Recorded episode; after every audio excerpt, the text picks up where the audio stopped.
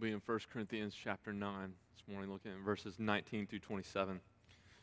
I want to uh, acknowledge uh, again God's mercy and uh, just God's kindness. Uh, Dale, Joanna Lee back in service with us. Praise the Lord. You know, Dale is back to full health when he's insulting you again. Unfortunately, I was the object of those insults. No, I'm glad to see that. Well, I can't say I'm glad to see his humor back, but glad to see he's back to normal health wise. Well, um, we'll be in, again, 1 Corinthians chapter 9, verses 19 through 27. Once you have uh, arrived there at that text, would you please stand in the reading of God's word?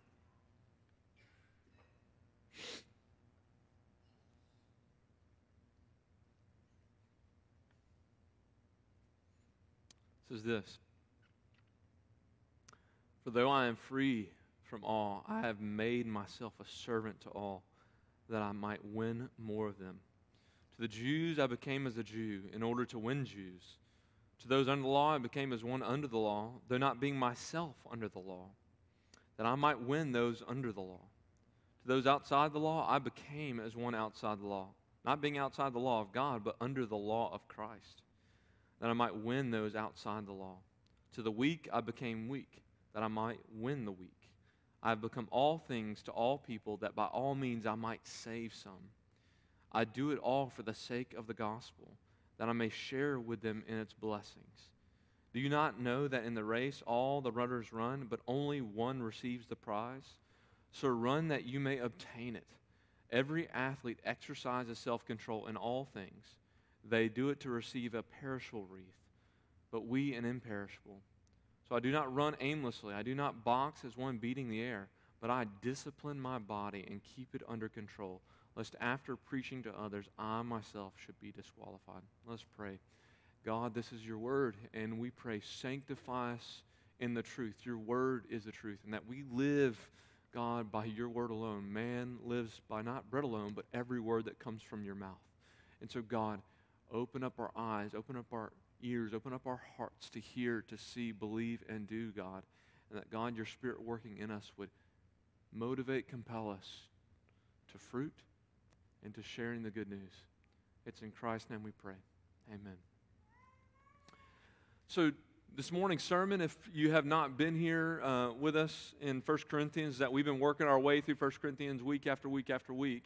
And here, where we get to is 1 Corinthians 9 19 through 27. And it's actually a, con- a continuation of the conversation that we've been having here in 1 Corinthians 9.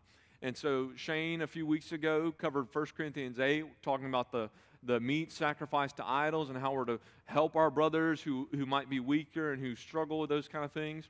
And so, we're um, moving on, and the, the, same theme and kind of uh, um, theme is kind of woven into the fabric of 1 Corinthians 9 2 is that we're still in that conversation about Paul surrendering his rights for the sake of others. And now we're hearing here of why he does that and how he does that particularly. And that ultimately he, he does it in order not to create an obstacle in the way for people of the gospel and to ultimately win some to the gospel. And so in order for, you know, what this requires of him is discipline in order to surrender his rights. And so that's what we're going to see this morning here in this text. Is that basically the main point what we're going to get to is this is that we as Christians and what Paul is teaching us here in 1 Corinthians 9 is that we must strategically emphasis on strategically, emphasis on strategically minister and spiritually discipline ourselves for the sake of the gospel with our eye on the eternal goal. We must strategically minister, strategically minister, and spiritually discipline ourselves for the sake of the gospel with our eye on the eternal goal. So we're going to look at two points this morning. Is first, the first point is this Paul's mission strategy. And that will be in the first couple verses 19 through 23. And we're going to be looking at that kind of idea of uh, what's Paul's mission strategy in order to win some and to the gospel. And we're all familiar with the phrase, when in Rome, what? do as the Romans do. Do as the Romans do. It's basically, when you're in Rome, when you're in a place, you kind of take on their same, uh, similar uh, way of life and their dress and things like that. You know, I, I find it funny that we kind of see this in politicians a little bit. So when politicians who are campaigning or something like that, when they're in D.C., they're wearing suits, they're wearing nice dress up, but when they're in, uh, when they're in rural Nebraska, they ain't wearing suits. You know, they're, they're dressed down. They're, you know, it's, it's overalls now, right? When they come to Dry Prong, they ain't dressing up there because nobody owns a suit. And so they're, they're trying to take on the way of life of Dry Prong people uh, and, and look like them, talk like them, and, and, things like that. This is what politicians do. And the reason they do this is uh, that they don't, the reason they wear suits in D.C. and they don't wear them in Dry Prong is that they're trying to relate with people, right? They're trying to relate with them and sympathize with them and kind of get on their level in order to get their vote, right? To get their vote, in order to win a hearing with them.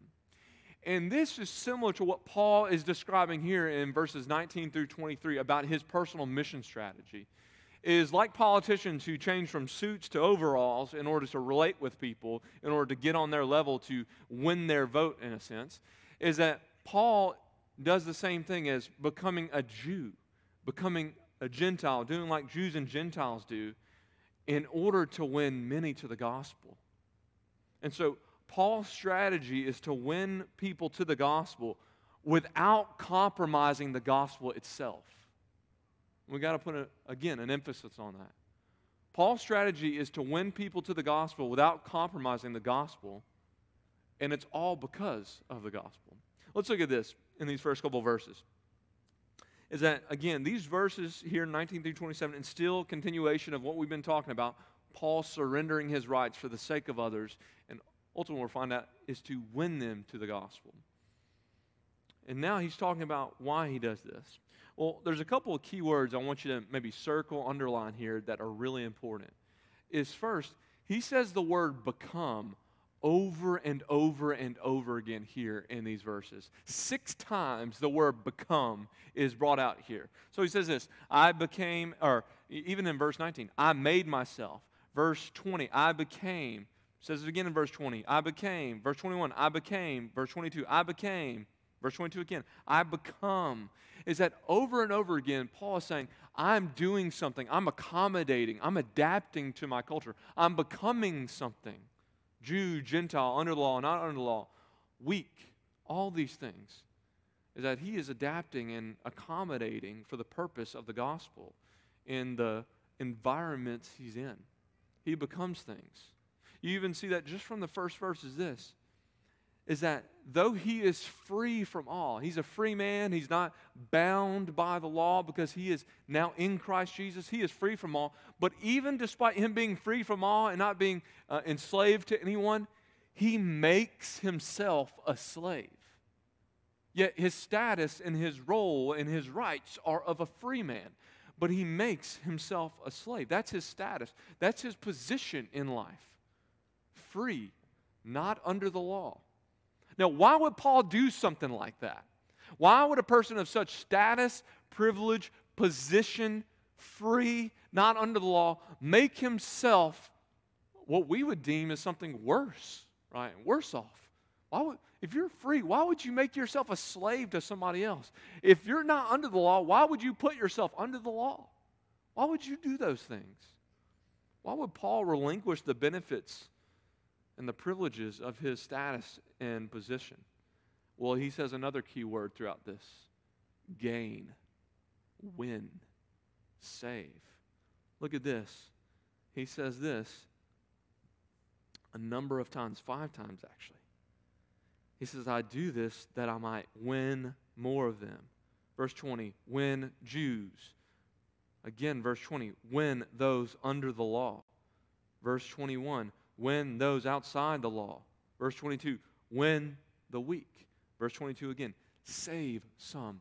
Do you see what Paul's doing here? Is that he's taking on kind of a new status despite his status being free, not under the law or anything. He's becoming things. I become, I become, I become. And here's the purpose he does these things to win others, to gain some, to even save some with the gospel.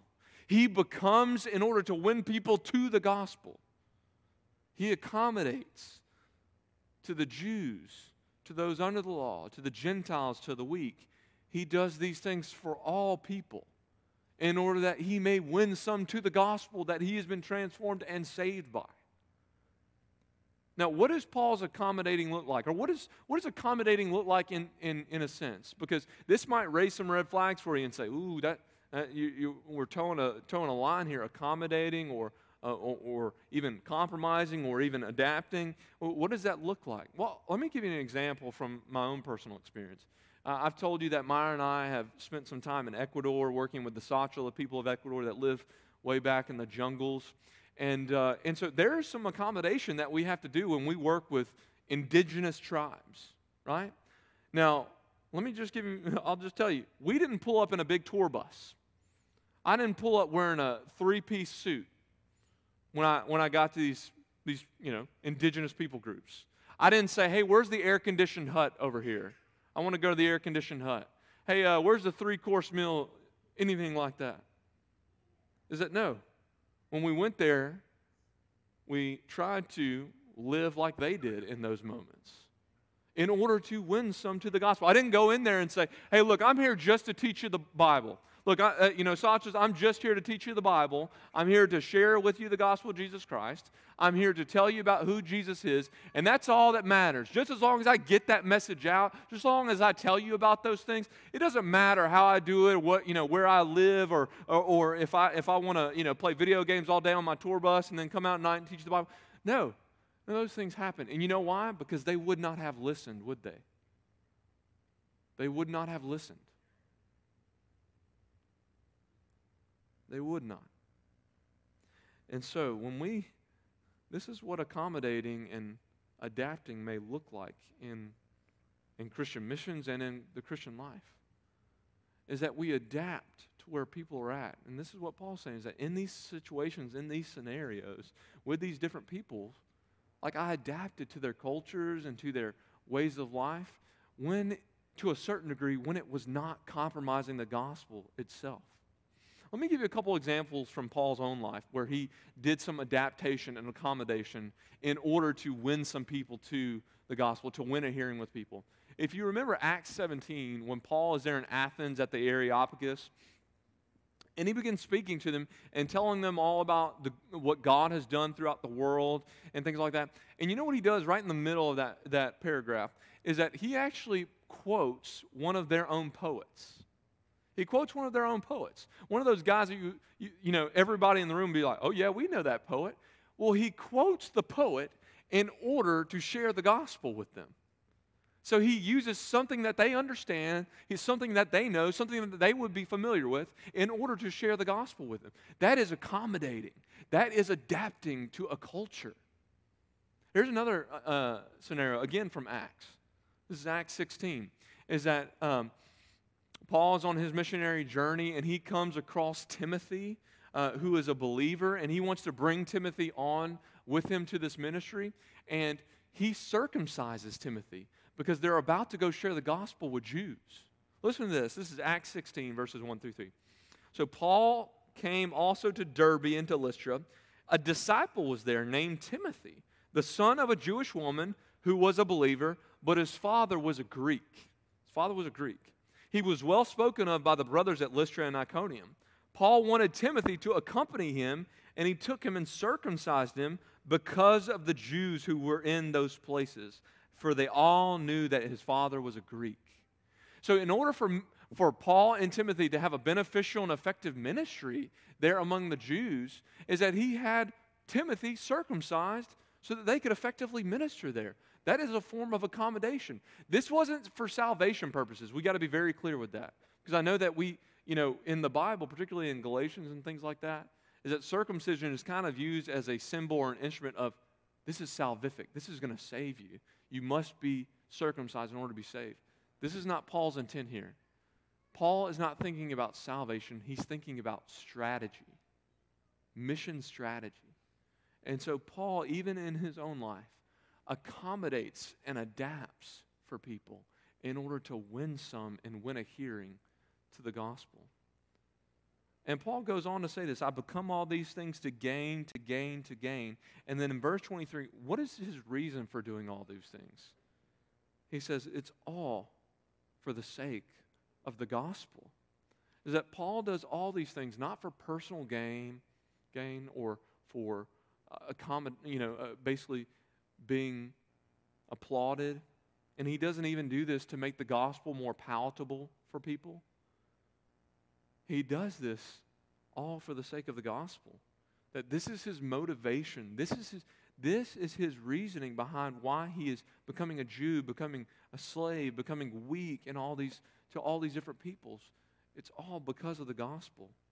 Is that Paul will take any foothold, any inch, any leverage that he can be given in order to win some to the gospel, all because and for the sake of the gospel. And that the goal of this is his becoming to gain for the sake of the gospel, is that he may share with them in its blessings, verse 23 is that they together, him and the people that he shares with, that they may together share in the blessings and the benefits of the gospel of Jesus Christ. That they too, like him, will be partakers of the grace of what Philippians 1 7 says. Is that not just Paul to put himself up on a higher echelon of spirituality, like, hey, the Corinthians are here and Paul's up here. He's saying, no, I'm sharing this with you and I'm accommodating for you that together, when you believe in the gospel of Jesus Christ, we may partake of it together, its grace and its benefits. If any of you go to a restaurant and you split a meal, you might do that. You go, you know, the, the waiter's like waiting for you to give both your orders. You know, oh, we're sharing. And you're like, cheapskates. We're, we're, we're going we're gonna split it. It's, it's a big plate. It's a big plate. And the waiter's like, yeah, I know. I've seen the plate before. Yeah and you split it. And you do that because you both enjoy the plate, you both enjoy eating off of it together, you both like you you both like looking like, you know, animals like around the same trough and you know and you both enjoy it because you're both partaking of the same thing. And that's why you order the same thing. You order the same, you know, the one plate and you partake of it together. And he's saying this is that this gospel isn't just for you, it's for me. And the benefits aren't just for me, it's for you as well. And together, when you believe this gospel, because I've accommodated, because I, I, have become a Jew, become weak, and I've done this all for the sake of the gospel and not for any personal gain, is together we get to partake of the benefits of the grace of Jesus together. That's what gets to happen. And so this is why he does it. And so, what does this mean for us, church? As we see Paul here in his mission strategy and how he reaches people, well, I think for us, Crosspoint, what we need to think about is this is that our approach to ministry, our approach to missions, evangelism, whatever it may be, our approach to reaching people with the gospel must be adaptable, but it must not be compromisable. We've got to be very clear with that. Is that we must be adaptable, but we must not be compromisable. And so let's think about this. What does it mean for us, church, as Christians, to be adaptable but not compromisable? Where is the line between the two? Let's think about adaptable for, for a second. Is that our approach to sharing the gospel, uh, we have to be adaptable and we have to take into, into consideration different things and different factors in a person, like their age, right? Their stage of life, different things going on, is that the way that we share the gospel with a four year old is not the same way that we share the gospel with a PhD, right? I mean, if I go and I share the gospel with, you know, my four year old or Hayes that you saw his picture, hey, Hayes, um, have you been justified by faith? Uh, are you being sanctified right now? Has Christ atoned for your sin? And Hayes is like, like he doesn't understand. And, and none, of, none of our boys would understand that if, we, if I use that language.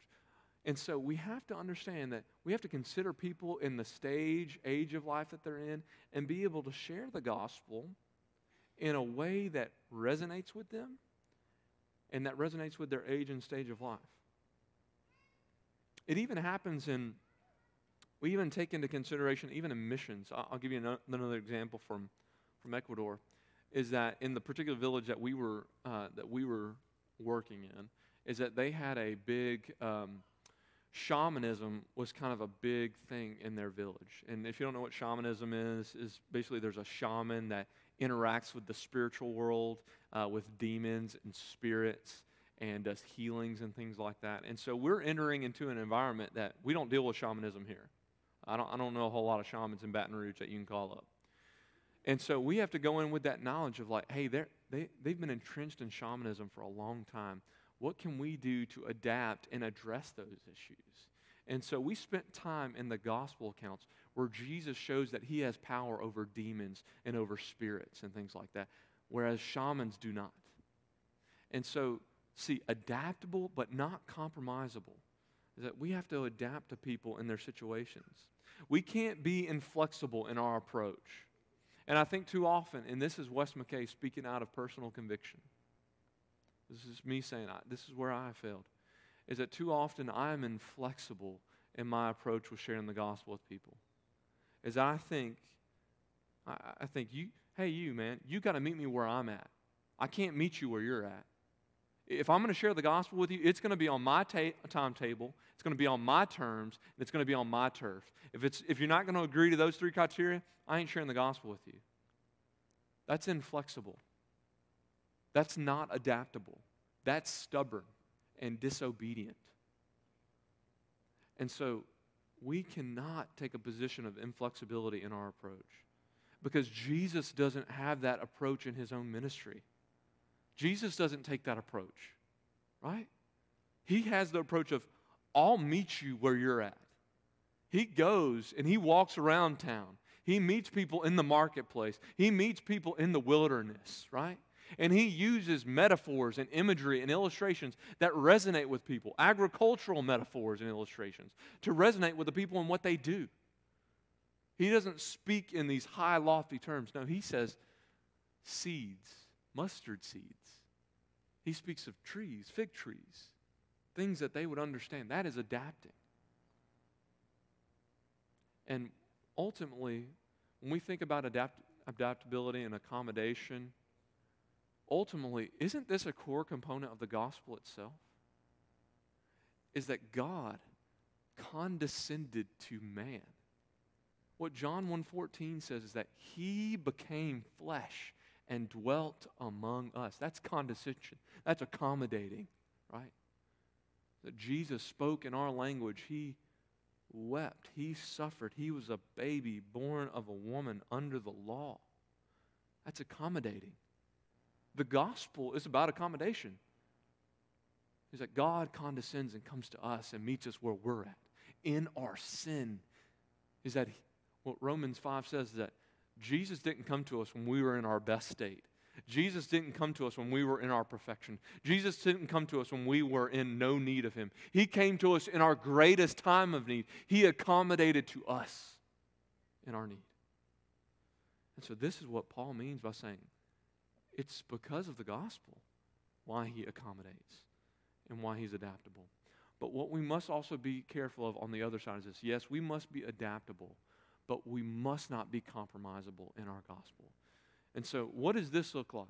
How do we know the line between adapting for our audience, adapting for the people that we're sharing the gospel with, uh, accommodating to them, and then compromising? And I think there's two factors that we have to think about when we compromise the message. And this is two factors that Paul never did. Wherever he was, he accommodated, but he never compromised what he was saying to them.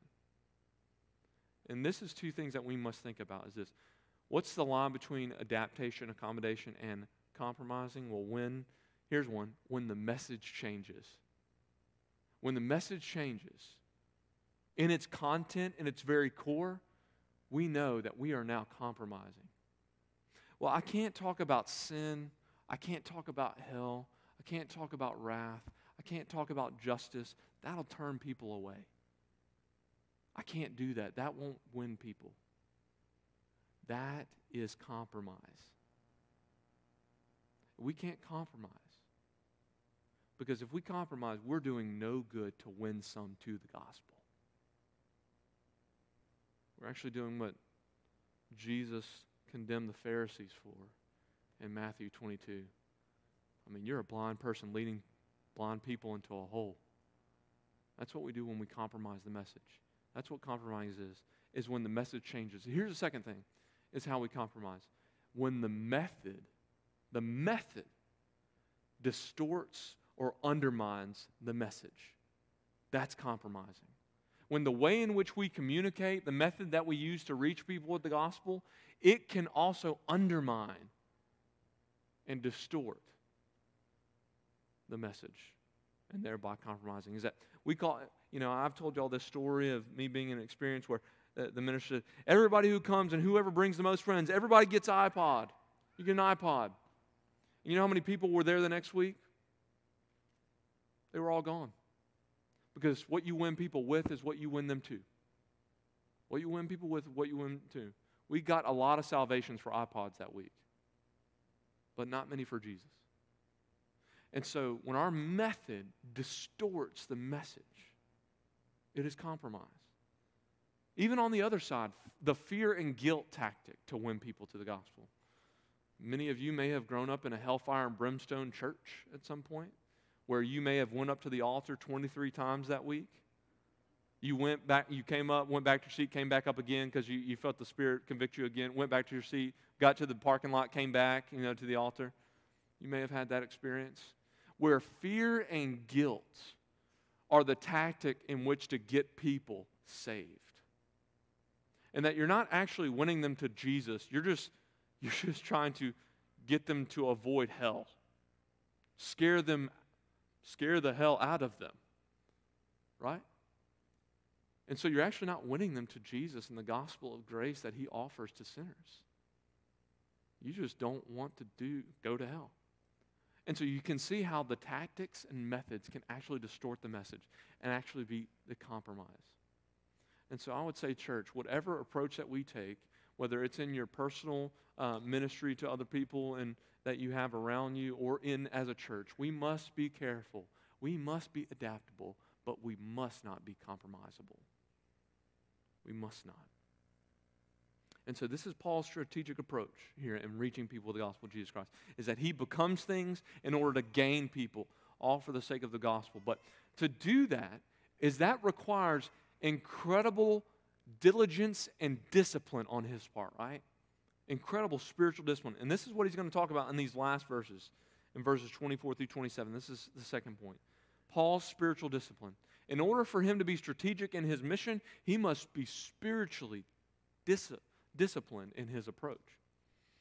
You know, we saw a lot of discipline in the past month or so with the Olympics. Isn't, isn't that crazy? Just those athletes? The discipline that they, they go through and just with their eating and training and watching film and practice. Uh, I read a couple articles this week about the daily routine of a, an Olympic athlete. I'll just be honest with you. I'm like, I'm done at 9:30 with their routine. I'm like, this is too much. You know, I've I've never I've never done this amount of exercise in my whole life with what you've accomplished from 5:30 to 9:30. And it, just amazes me how these people can they give their lives over to this one sport, whether it be gymnastics, rowing, um, uh, skateboarding, whatever it may be, basketball, is that they just pour themselves in, training, eating, dieting, practice, routines, all that. It's discipline, isn't it, to be an Olympic athlete? It's discipline. What I would say this is what Paul's getting at here in these final verses is this is that the discipline required of every follower of Jesus Christ is even more intense than any Olympic athlete. And the reason is is because the prize is more important. Let me say that again, real quick. That the discipline required of every follower of Jesus Christ is even more intense than an Olympic athlete because the prize that we are pursuing is that much more important. Let's consider this looking at these verses. Is that he begins in verse 24. Do you not know that in a race all runners run?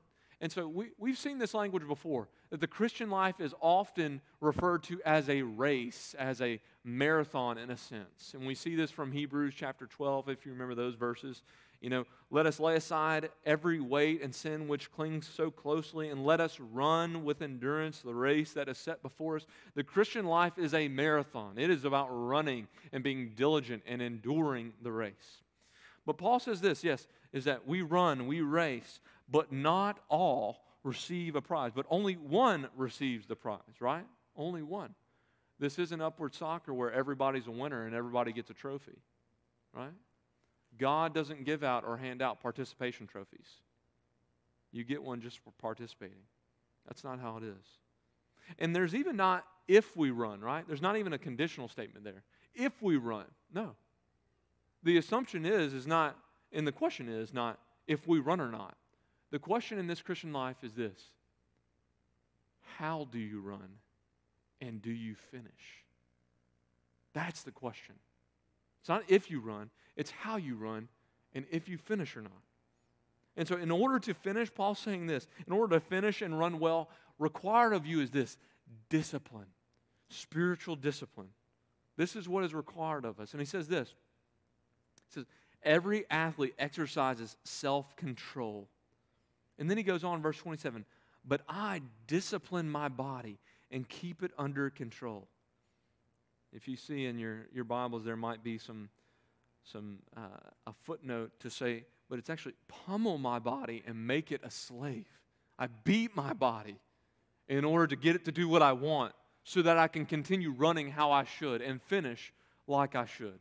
This is what's required of us.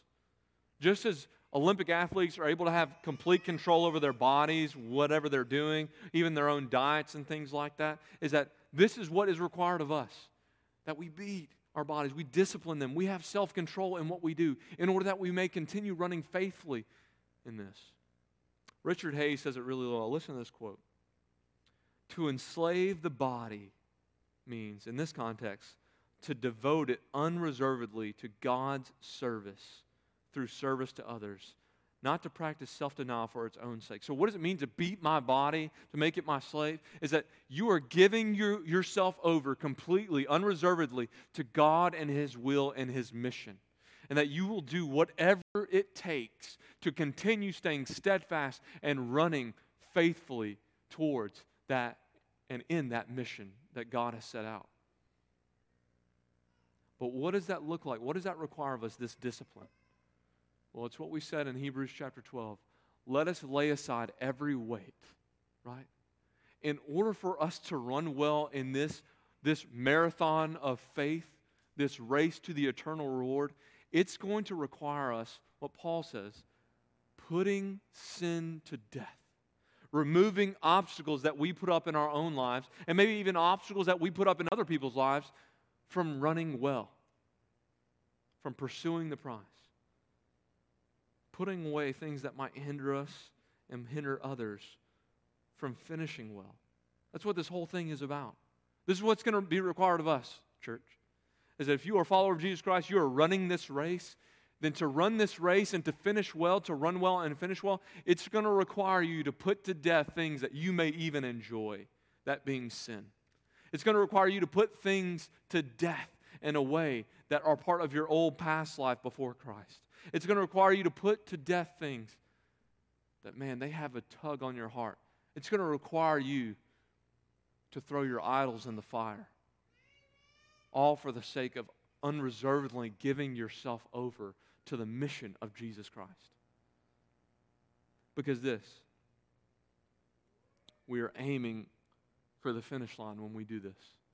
We're aiming for the finish line that we don't discipline ourselves and do this spiritual discipline in vain or aimlessly. That's what he says. I don't, you know, I don't run aimlessly. I don't box like shadow boxing, beating the air, as though there's no purpose in my training, as though there's no purpose in my practice or anything like that. No, the goal of the race is to obtain something.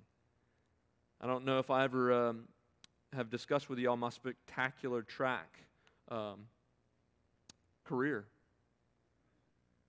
but it was spectacular, spectacularly bad. Uh, I have told the youth many times the uh, if you want to hear these funny stories, I, I pole vaulted and I ran the 800 in high school. I mean, my mom wouldn't even show up to the meets. It's that bad. It was that bad. She disowned me as her son after one.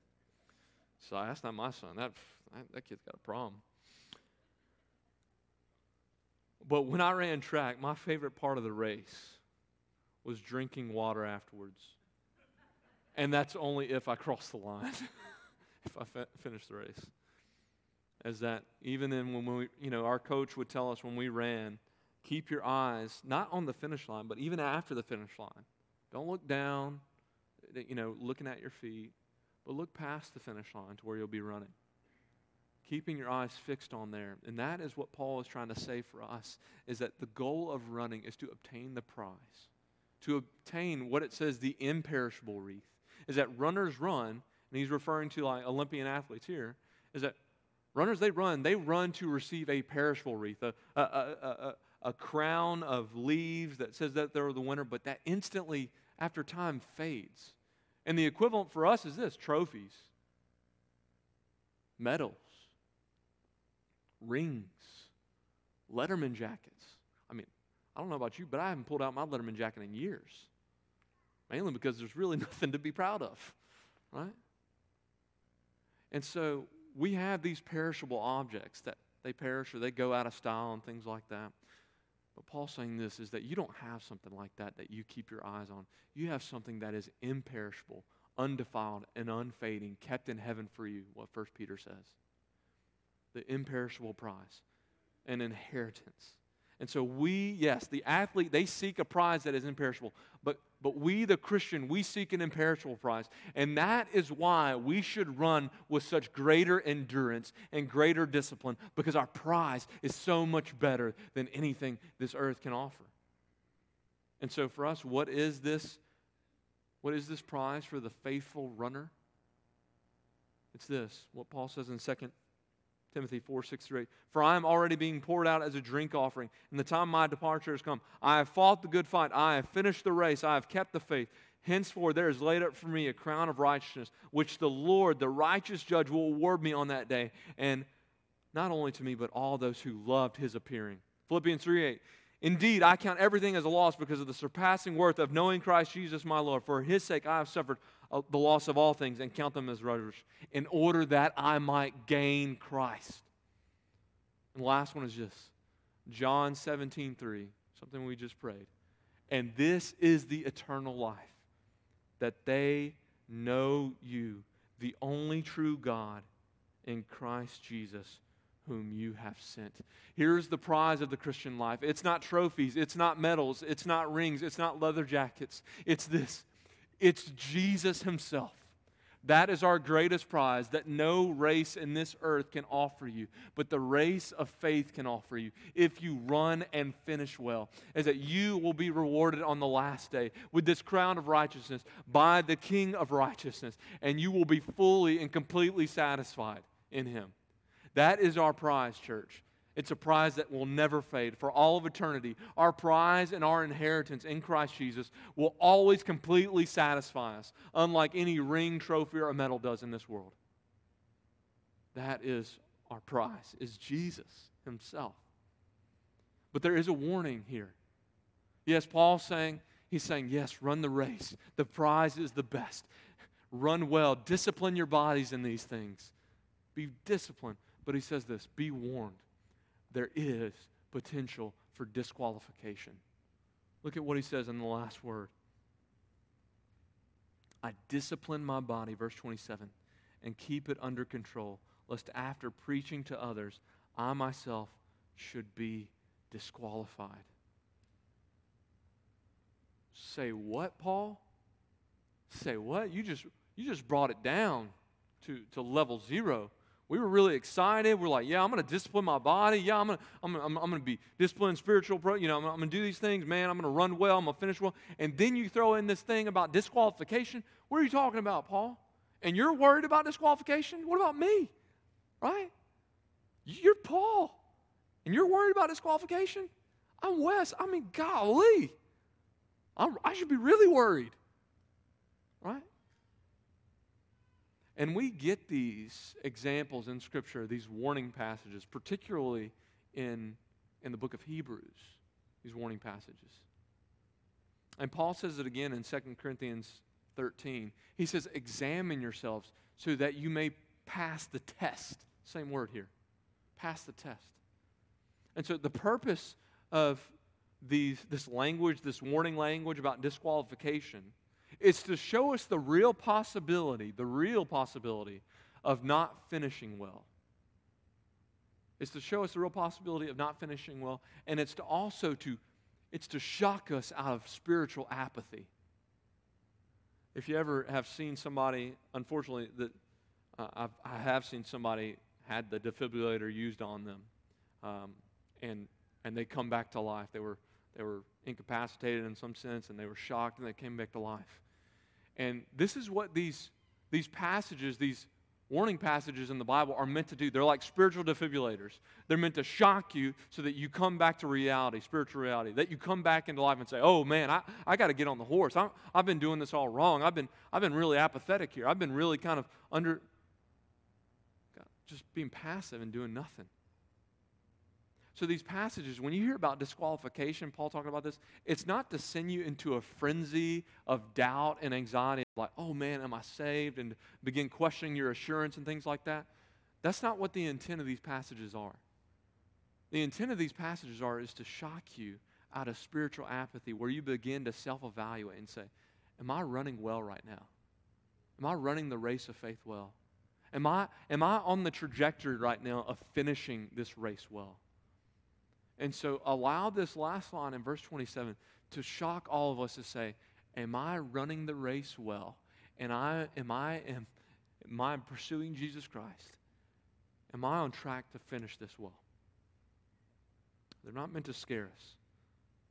They're meant to sh- shock us. And so, with this, verses 24 through 27, we see, we're going to see two different types of people here is that Paul's saying this to the Corinthians because there must be a problem with spiritual discipline. And so there's two types of people in this church, in this world, if you're in Christ Jesus, is that we have the spiritually disciplined and then we have the spiritually lethargic. Spiritual discipline is what Paul says in 1 Timothy He says, train yourself for godliness. For while bodily training is of some value, godliness is of value in every way, as it holds the promise for the present life and also for the life to come. Is that what, what Paul and what the scriptures are telling us to be a part of is to discipline ourselves. And you might be sitting here thinking, okay, I'm a Christian, but I, what does it mean to be disciplined, to have spiritual discipline in my life? Well, there's a great book that I'd encourage you to read, um, The 12 Spiritual Disciplines of the Christian Life by Donald Whitney. And he lists out things and patterns and routines that should be part of the Christian life because they're outlined in Scripture. Like reading Scripture, daily devotions, that should be the pattern of our Christian lives. Prayer should be the pattern of our Christian life. That's two spiritual disciplines.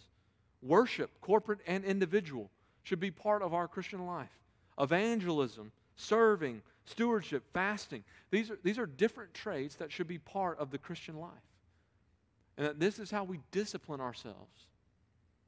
And so, discipline, as we've already talked about, isn't just about doing things, it's also about having self control, what Paul says here, and refraining from things that may hinder you in this race. And too often, I think as individuals, we give in to way too many temptations that we shouldn't, and that actually distract us from running the race well. So, right now, I would just like to ask you a question is that right now, think through this. Are you giving into every temptation that is presented to you? If so, that's distracting you from the race, from the prize. And maybe right now, maybe you're thinking, maybe you need to think through what right now is, is keeping me from running well? Is there a situation or a person or, or an environment in my life that is keeping me from running the race faithfully and enduring and that is putting me on a trajectory to finish well? Are there areas in your life? Are there relationships in your life? Are there settings in your life that is harming or creating obstacles for that? Or even a better question in this context, as Paul's thinking about surrendering his rights for the sake of others, are you, not just are, are do you have obstacles that you've created in your life that are hindering you from running, but are you putting obstacles in other people's way from running the race well? Is that we often think about things that are being done to us and think about what's happening to us and the problems other people are causing us. But maybe think through your life right now. Are you right now putting obstacles in the way of other people that are hindering them from running well in this race? That's what Paul is wanting us to get, get at. So we have spiritually disciplined people, but then we have the, the, the people who might be spiritually lethargic, even in here. We love to procrastinate, don't we? We love to procrastinate. If I can do it, if I can do it tomorrow, when am I going to do it? Tomorrow. And then when tomorrow comes, if I can do it the next day, guess what I'm going to do? I'm going to do it the next day. If I can do it next week, I'll do it next week. Think about if an Olympic athlete thought like that. The Olympics are in four years. I'll start training. I'll start training next month. Okay. They get next month. You know what? It's, it's still three, four, almost three years away. Three years and 11 months. I'll, I'll wait next year. I'll start next year. That'll give me, okay. And next year comes around. You know what? I, I think one year of training will probably do. One year of training. Okay, uh, fine, fine. One year of training not. You know what? Maybe six months. Six, six months is fine. That'll put me in my prime. Like, then six months gets there. You know what? Probably a week ahead of time, I, I could probably get, get what I need to done. I, I uh, and then a week ahead comes time. You know what? I think if I stretch right before the meet, I should be fine. You know, do a couple of these right before a 100 meter dash. Really, I, will be fine. I, third place will be fine. I'll take a bronze, you know? Think about if an Olympic athlete thought about thought that way. It wouldn't be okay for an Olympic athlete to do that. You'd be embarrassed, right? And I'm fearful that the same thing can happen on Judgment Day. Is that we have gotten maybe into a spiritual procrastination or lethargicness where we think, you know what, yeah, I'll get into that n- next week. I'll, I'll get back into church tomorrow, you know, uh, next month. Or, or, you know, I'll start my devote, reading plan when January comes around. I'll start back th- that up in January when, the, when your, you know, thing comes. Or, you know what, I'll, I'll, I'll pray just before meals and things like that.